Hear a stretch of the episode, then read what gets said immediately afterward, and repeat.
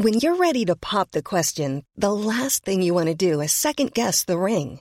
At Blue Nile dot com, you can design a one-of-a-kind ring with the ease and convenience of shopping online. Choose your diamond and setting. When you find the one, you'll get it delivered right to your door. Go to Blue Nile dot com and use promo code LISTEN to get fifty dollars off your purchase of five hundred dollars or more. That's code LISTEN at Blue Nile dot com for fifty dollars off your purchase.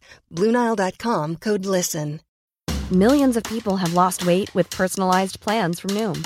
Like Evan, who can't stand salads and still lost fifty pounds. Salads generally for most people are the easy button, right? For me, that wasn't an option. I never really was a salad guy. That's just not who I am. But Noom worked for me. Get your personalized plan today at Noom dot com. Real Noom user compensated to provide their story. In four weeks, the typical Noom user can expect to lose one to two pounds per week. Individual results may vary.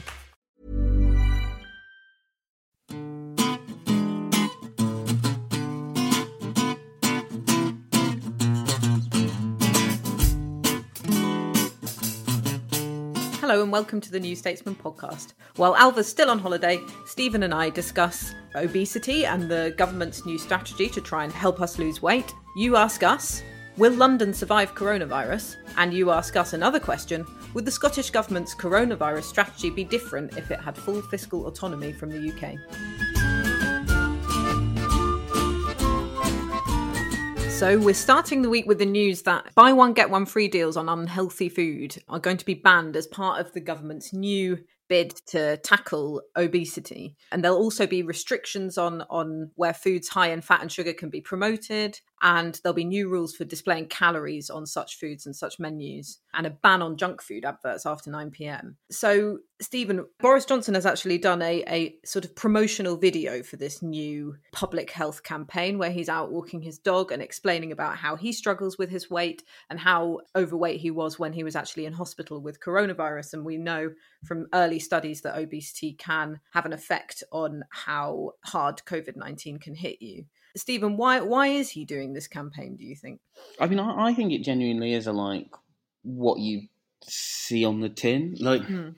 this actually is one of the more consistent through lines in his politics, right? You know, in his Telegraph columns, in his statements, is like a kind of... Well, actually, I was about to say is a kind of you can't tell me what to do, and then I kind of wasn't sure if I actually thought that was true. But I think it is true to, it is true to say that he's definitely quite sceptical of these policy interventions in general. But clearly his near-death experience has changed his experience, right? Because, like, fundamentally, right, the group of people whom this policy agenda is popular with are most voters. The group of people who this policy agenda is unpopular with are Tory M Ps, right? I think, like, anyone who puts, yeah, who basically before an election goes, no, no, no, we're not going to do those things. And then after an election goes, yes, actually, I've changed my mind, we are. Their change of mind is sincere unless they, you know, have like some weird masochistic kink for being unpopular. And I think, if anything, Boris Johnson's problem is quite the reverse. So, yeah, I, I think it is just a, like, this, you know, does what it says on the tin. And I think it's basically a broadly positive set of policies. What do you think? Yeah, I mean, I, I think there was a lot of mockery online for his video, but I do think that there was a sincerity there. And I think that when you, like you say, you know, he's not going to make many friends among sort of Tories who he sort of relies on the support of for policies like these. And so you kind of have to give credit for sincerity when it's due.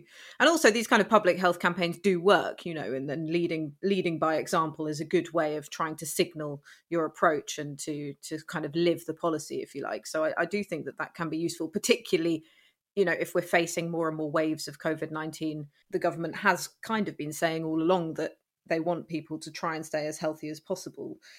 That daily exercise policy, they were always talked about it in, in a way that wasn't like, if you have to go out once a day to have exercise, then only do it for an hour or near your house. They would always say it's important that people go out and do this, this outdoor exercise because it's important that people stay healthy. So this is kind of part of that, that kind of messaging as well. So I do think that that video was probably quite effective.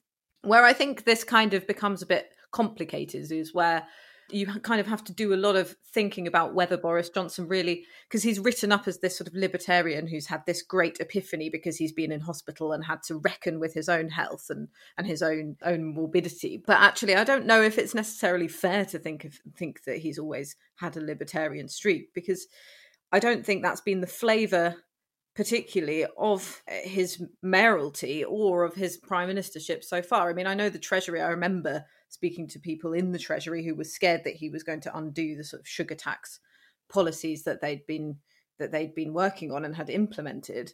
But I don't know if that's necessarily true. I I I don't know if Boris Johnson really is the libertarian that he's written up to be. That was the thing I kind of stumbled over earlier, because I started to go, you know, he's always been an instinctive libertarian, libertarian. And then I kind of think like, well, discuss with reference to the water cannon he bought, or discuss with reference to however many, you know, however, however long bid to like make it easier for people people to be stopped and searched. Mm. Yeah, like I'm sure next time I forget that I actually can't like go too far from my flat wearing a hoodie, I'll be sure to have a conversation with the police officer about Boris Johnson's instinctive liberalism. and, and so that was why I kind of struggled with it. And then, of course, you know, like what was his kind of like inaugural public policy sort of change when he came in as mayor of London? It was to ban alcohol on the tube. Um, now, mm. you know, I personally am actually pro the alcohol on the tube ban. I think it has improved being on the tube late at night. Now, I'm aware I say that with like a very, very jaundiced eye, in that when I was on the tube late at night with people who were drinking before Boris Johnson, I was like coming home from like various part-time jobs. And now when I'm coming home on the tube late at night, I am, you know, myself, you know, a couple of sheets to the wind. So so maybe actually my impression that that has been a positive public policy change is solely about changes in my own life circumstances. But I think it has been a positive change, but it is, as you say, very hard to reconcile with this he's an instinctive liber- libertarian thesis, isn't it? Like it, it just mm. does kind of fall apart.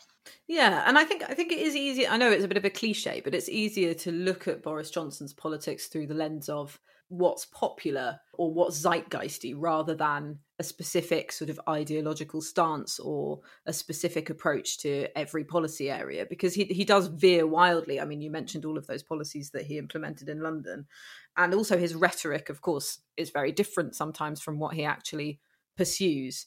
Um, but I do think, you know, we've always seen pictures of Boris Johnson on his bike doing exercise. I know that that was mainly because of the Olympics and his time as mayor coincided with that. But I mean, he clearly doesn't have a problem with trying to set an example in terms of lifestyle and behaviour. And it is compatible with with conservatism, because even that video that he's he's posted today about obesity, there is an emphasis on individual responsibility. You know, you can protect the N H S if you look after your weight and if you eat healthier and if you do a run, if you run in the mornings and you start to feel better. You know, there's there's an emphasis on individual responsibility there.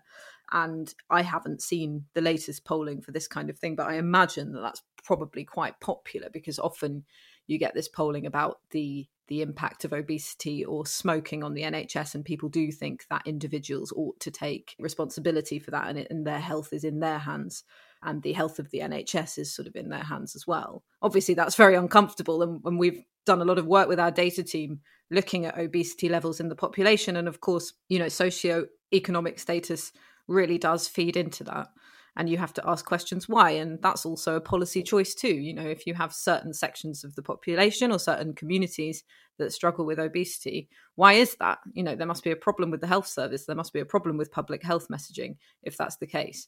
But that's me being very left wing. Well, so I think I, I so I agree with your sort of point about, you know, like sometimes anti-obesity strategies often feel like they're sort of like about looking at an output and going, oh, that's bad. Let's mm. biff that with some kind of tax. Well, I can't believe I just used the word biff. I'm clearly actually going to start to become Boris Very Johnson. Johnsonian. But, you know, let's just hit that with a, a, a syntax of some kind or another.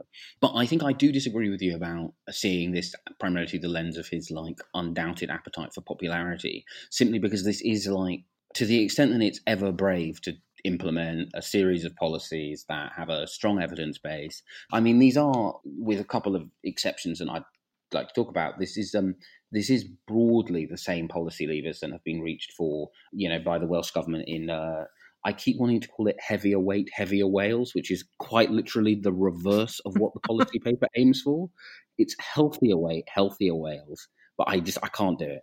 And uh, a healthier future, the Scottish government's strategy paper and policy roadmap on the same set of issues. But although it's never really brave to basically like, what I'm going to do is I'm going to do the same policies that have been set out in the policy papers of uh, of my main political rivals' uh, devolved governments, and mm. uh, and is hugely popular with the public.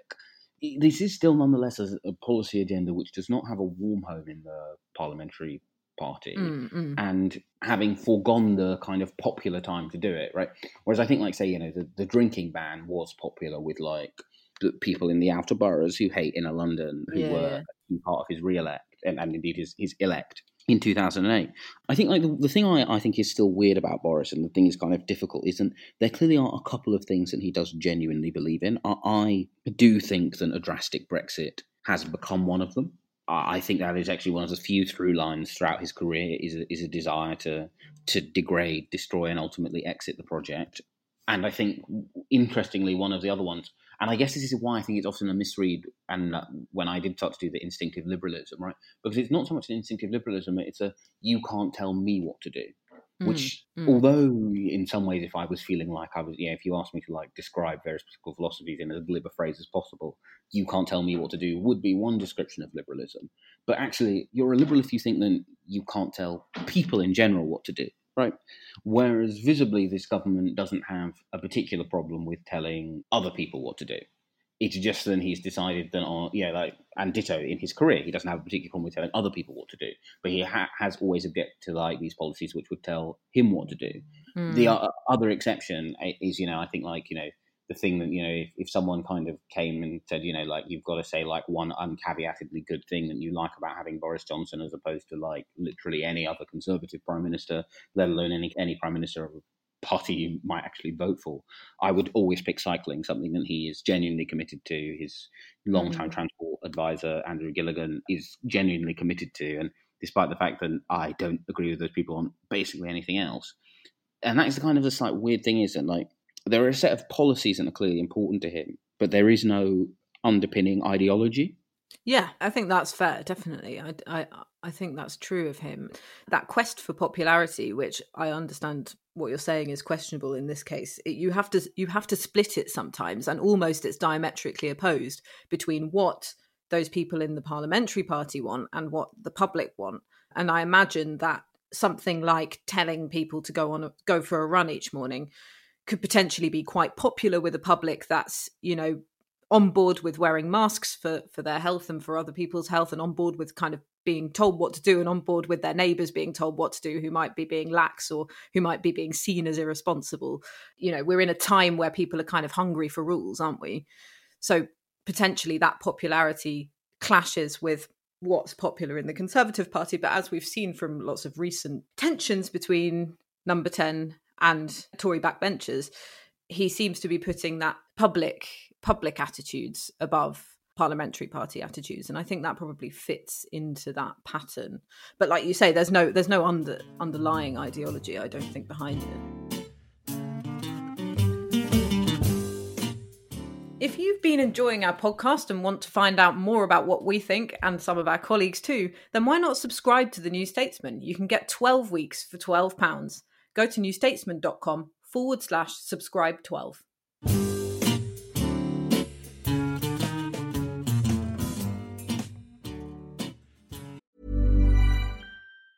Burrow is a furniture company known for timeless design and thoughtful construction, and free shipping, and that extends to their outdoor collection. Their outdoor furniture is built to withstand the elements, featuring rust-proof stainless steel hardware, weather-ready teak, and quick-dry foam cushions. For Memorial Day, get fifteen percent off your Burrow purchase at burrow.com slash ACAST, and up to twenty-five percent off outdoor. That's up to twenty-five percent off outdoor furniture at burrow.com slash ACAST.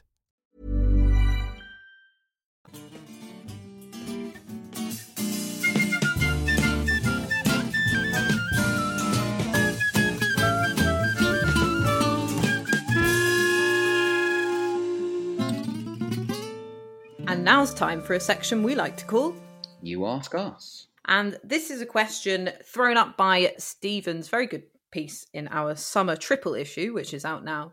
Will London survive coronavirus? Why did you choose this subject, Stephen, other than being a, a London evangelist? Yeah, so So the, the kind of, yeah, to let people behind the curtain, it is our summer triple in all good stores. You know, don your mask, go and buy a copy, uh, subscribe, et cetera, et cetera. But for the specials, which have a longer lead time, I prefer to kind of do a sort of reflexive piece about, you know, my myself. Yeah, because I kind of think that the options are either in the politics column to do a kind of like, you know, like very beard stroking, whither the left, what now to the west, kind of sort of like stick up the butt column, which, you know, obviously some people enjoy that kind of thing, but, but I don't have the necessary qualities to carry that type of column off, or to kind of do something and is kind of more kind of timeless because it's sort of about your own kind of reflections on, on politics. And obviously, you know, I am, as as our listeners will be uh, painfully aware, um, you know, a yeah, born and bred Londoner like yourself. And uh, yeah, wow, literally Alva goes away for a week and we're like, right, let's just talk about the city. Sorry, the rest of the country, no, no, no. But, but I think it's really, really fascinating because the weirdness, I think at least, about being like a left-wing Londoner is you continually are writing about the reasons why it would be good for the economy to be less dependent, reliant upon the capital, and for people who don't want to live here to have to live here. And one of the positives of, of the way we've had to change to live during this pandemic is you can start to see how that would be more possible. But at the same time, it is, I don't know if you have this experience, but it is almost, it, it does also feel kind of quite emotionally painful almost. And that was kind of one of the kind of dilemmas I wanted to capture this week, was kind of like my complicated feelings about the ways that the pandemic is changing London, which I think are societally beneficial, but I do also find them a bit frightening, would actually probably be the word.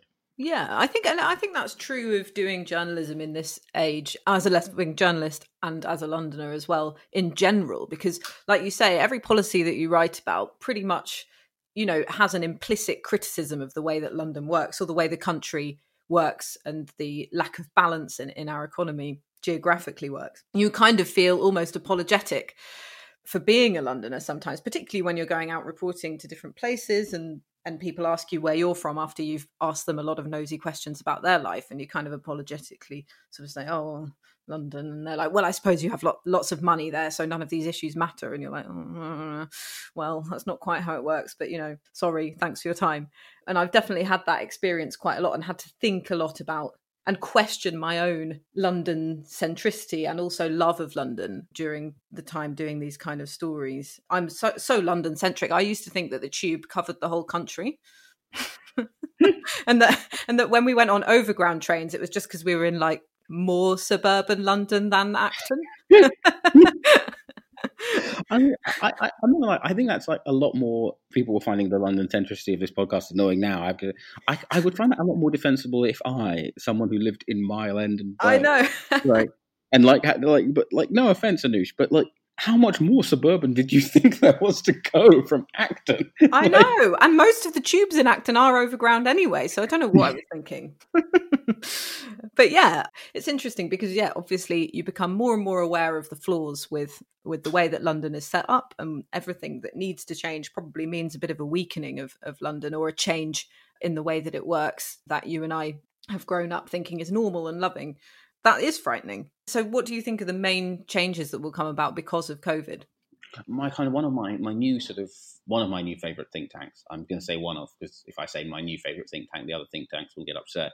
But one of my new favourite think tanks is, is C L E S, the Centre for Local Economic Strategies. Maybe it's Centre. Yeah, it's the Centre for Local Economic Strategies. And I, I, I do think that the, the, one of the positive things is in terms of lots of the stuff that, you know, that we kind of talk about wanting, about, you know, more local economies and therefore ho- hopefully, you know, less consumption in terms of transport costs. You know, I mean, I think, you know, ultimately this this has been a great time for local high streets in in London boroughs, a bad time for city centres. And I think that change will cascade across the whole country.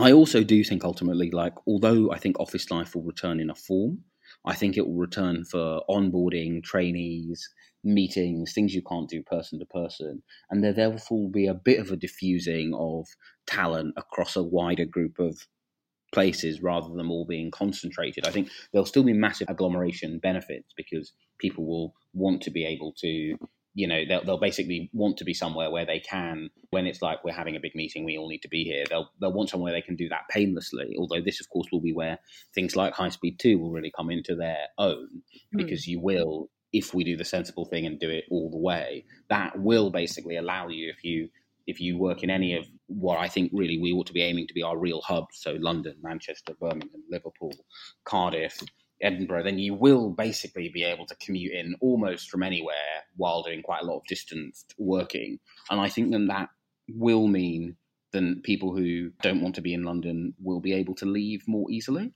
I also hope it will mean people who've wanted to be in London, who've been forced out of it, will be able to return. But I think it will basically mean more flourishing local economies because, mm. um, yeah, assuming that we don't have a kind of very rapid turnaround on a vaccine or palliative treatments, I just think then like that pattern of living people will become quite used to. Yeah, I think there's optimistic things in that, aren't there? Because you write in your piece about the people who sort of pass through London because they feel, you know, they either feel forced that they have to come here to to work in the jobs that they they want to they want to work in, and you know, we know that London sort of sucks people out of the rest of the country to to come here, at least temporarily.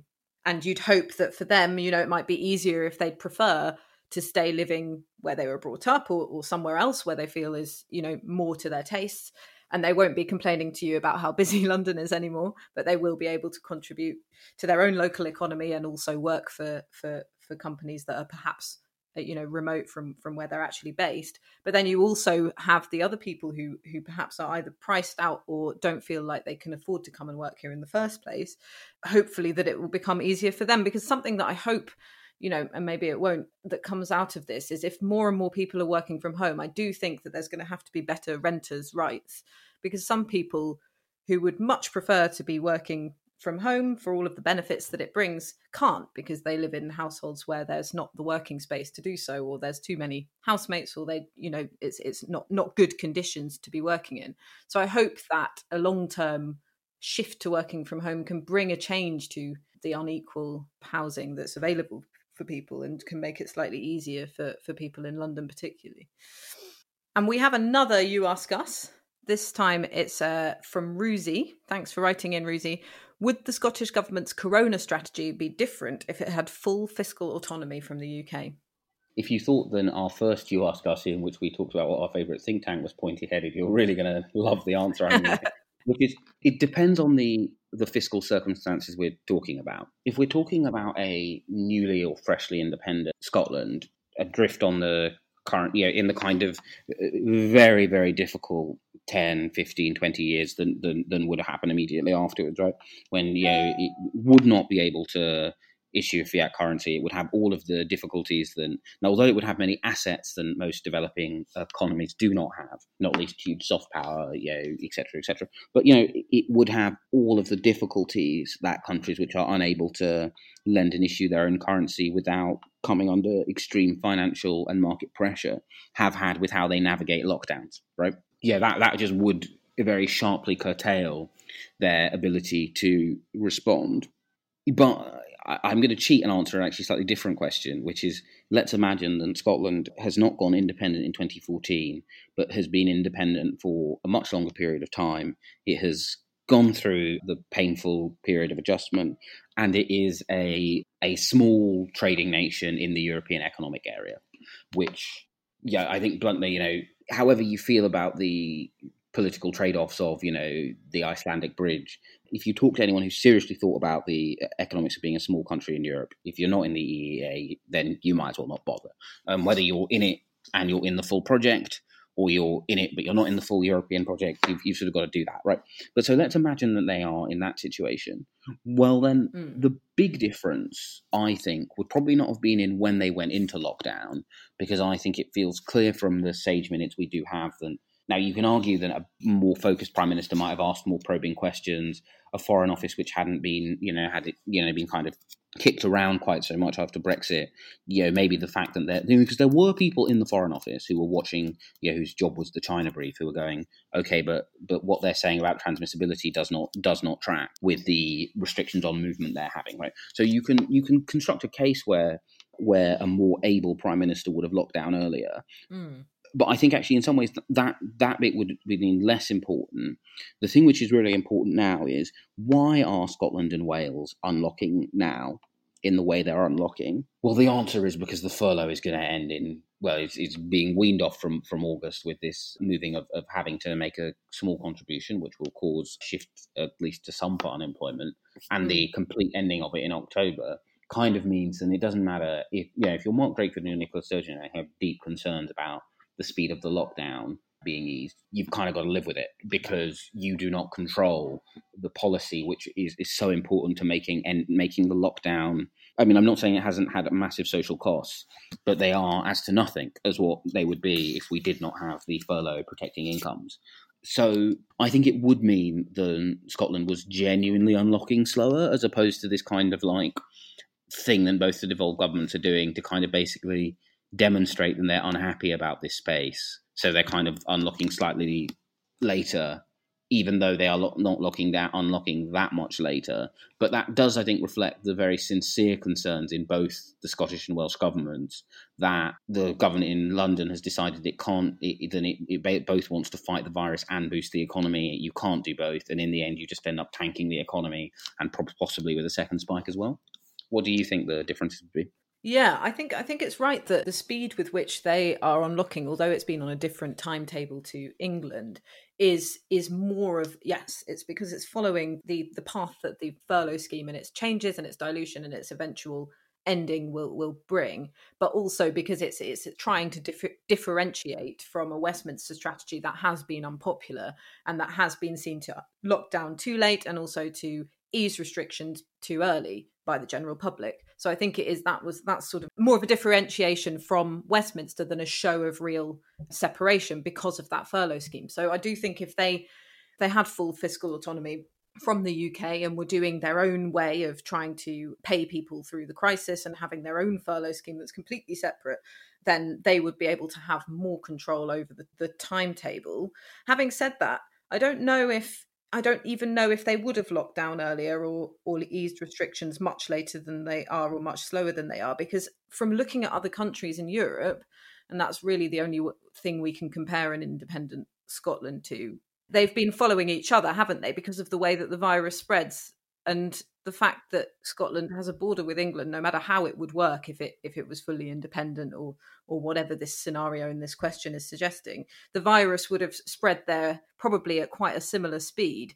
And I think that the spread of the virus and and the scientific knowledge of that spread has been the thing that's kind of pushed most European governments into action. And we can see that that we can see that ripple effect in the time that it took each of the countries that were hit by one by one, like a domino effect, to lock down and then to ease and now to lock down again because they have these second waves and things. So I don't know whether or not, because of the, the fact that this is a virus that is controlling the strategy, ultimately, I think that maybe Scotland's response would, would probably look quite similar in terms of locking down.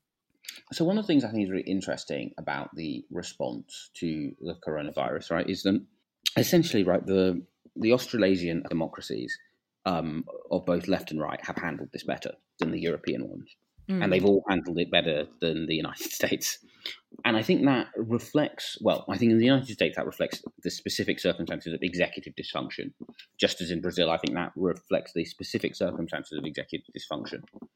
Whereas, and I think it's sort of this, this becomes a kind of like thing where I'm going to go like, well, you know, so on the one hand, I think you can't fairly say that this was something distinct to our government. On the other hand, the thing you can say is distinct to our government is its deep-seated reluctance to carry out a proper inquiry into what went wrong, which therefore means that even if you think as I do, then there was a problem of kind of like, not so much scientific consensus, because there were lots of scientists, there are lots of British scientists going, hey, this seems like a bad idea.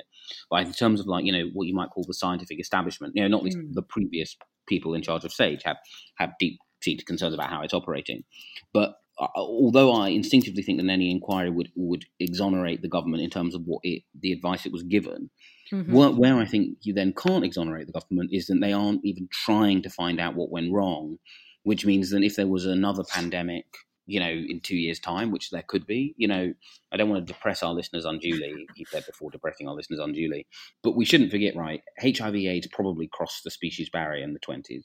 We now know that B S E was almost certainly prevalent in human cattle, sorry, human cattle, in cattle cattle, cow cattle, in, in the in at least the nineteen seventies, potentially much, much earlier, before it became you know, a major health threat here in the United Kingdom in the late eighties and early nineties.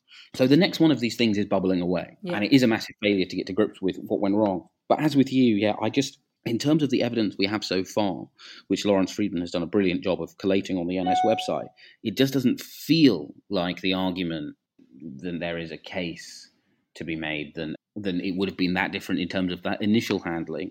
I think the big question is, would there have been a proper inquiry that would be mm. useful for the next phase? Well, hopefully, because I think then you can't separate the failure to do that from the kind of allergy to transparency and accountability that this specific incarnation of the Conservative Party has. Mm. You've been listening to the New Statesman podcast with me, Anoosh Chakelian, and my colleague Stephen Bush. We're produced by Nick Hilton, and our music is Devil with the Devil, licensed under Creative Commons.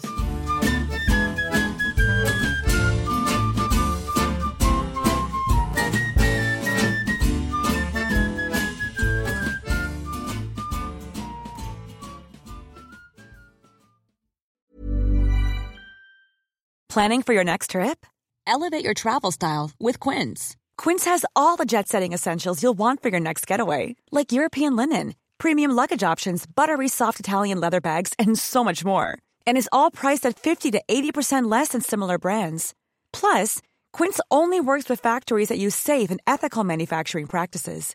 Pack your bags with high-quality essentials you'll be wearing for vacations to come with Quince. Go to quince dot com slash pack for free shipping and three hundred sixty-five day returns.